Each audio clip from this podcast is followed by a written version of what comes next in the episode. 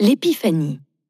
C'est la rentrée de janvier, Noël, jour de l'an passé et les cadeaux déballés. Princesse Plouplou est pressée de retrouver l'école, les copains, la maîtresse, la cour de récré, raconter les vacances de fin d'année, pouvoir enfin rejouer avec Zoé, Gabriel et Paul. La cloche retentit. Ça y est, on va pouvoir rentrer en classe. Quelle surprise quand la maîtresse annonce qu'on va fêter l'épiphanie. Manger la galette des rois, trouver la fève cachée, pas de chichi, qu'on se le dise. Il y a dans les rangs autant d'excitation que d'angoisse.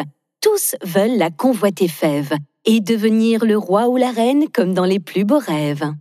La maîtresse explique les règles. Toutes et tous écoutent avec attention le déroulement de la cérémonie.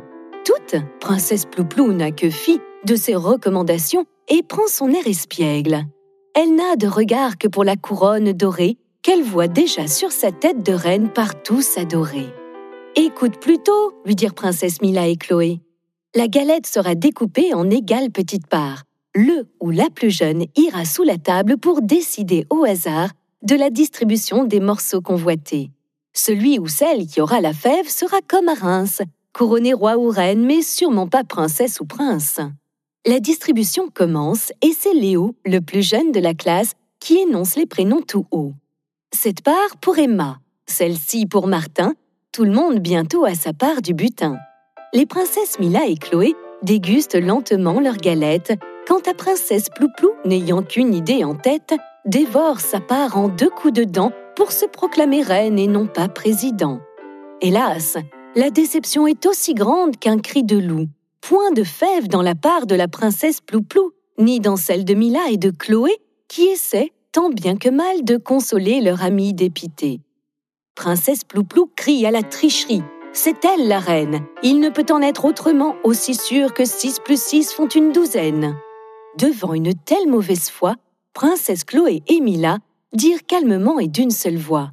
Si tu avais écouté les recommandations de la maîtresse, tu aurais su que tout est juste et parfait. Ne confonds pas nos jeux avec la réalité. Nous ne sommes pas de vraies princesses. Rien n'y fait, princesse Plouplou est en colère. Elle ne parle plus, ni même ne veut écouter ses amis. Elle déteste cette journée de l'épiphanie, trouvant en plus que la galette avait un goût amer. C'est certain, tout le monde lui en veut. Sa décision est prise, c'est la grève. Elle ne veut même plus savoir qui aura la fève. Dans ce tourbillon de colère, Princesse Plouplou entendit une douce et calme voix. Veux-tu être ma reine? Elle en perdit son vocabulaire. C'était Louis qui, par sa demande, fit retrouver à Plouplou sourire et joie. Avec plaisir, répondit-elle en recevant la couronne.